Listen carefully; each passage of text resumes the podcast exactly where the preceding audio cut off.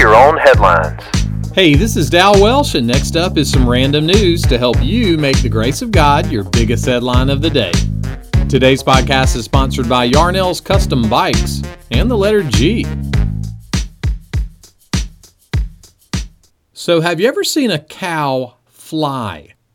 The National Museum of the United States Air Force is located at Wright Patterson Air Force Base just outside Dayton, Ohio. This month, their featured gallery includes the Douglas VC 54C Skymaster.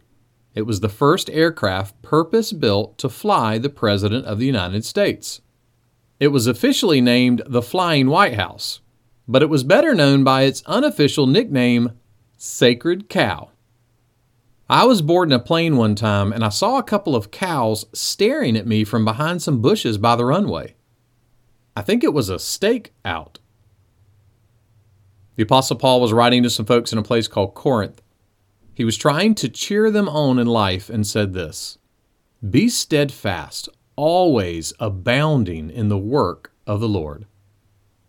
You know, sometimes when we're at school or at work, we may think that what we're doing doesn't matter. But if you're a Christian, that's never true. An English prayer book from 473 years ago put it kind of like this All space is sacred space and worthy of prayer to God. No job is too humble to petition His blessing for the work.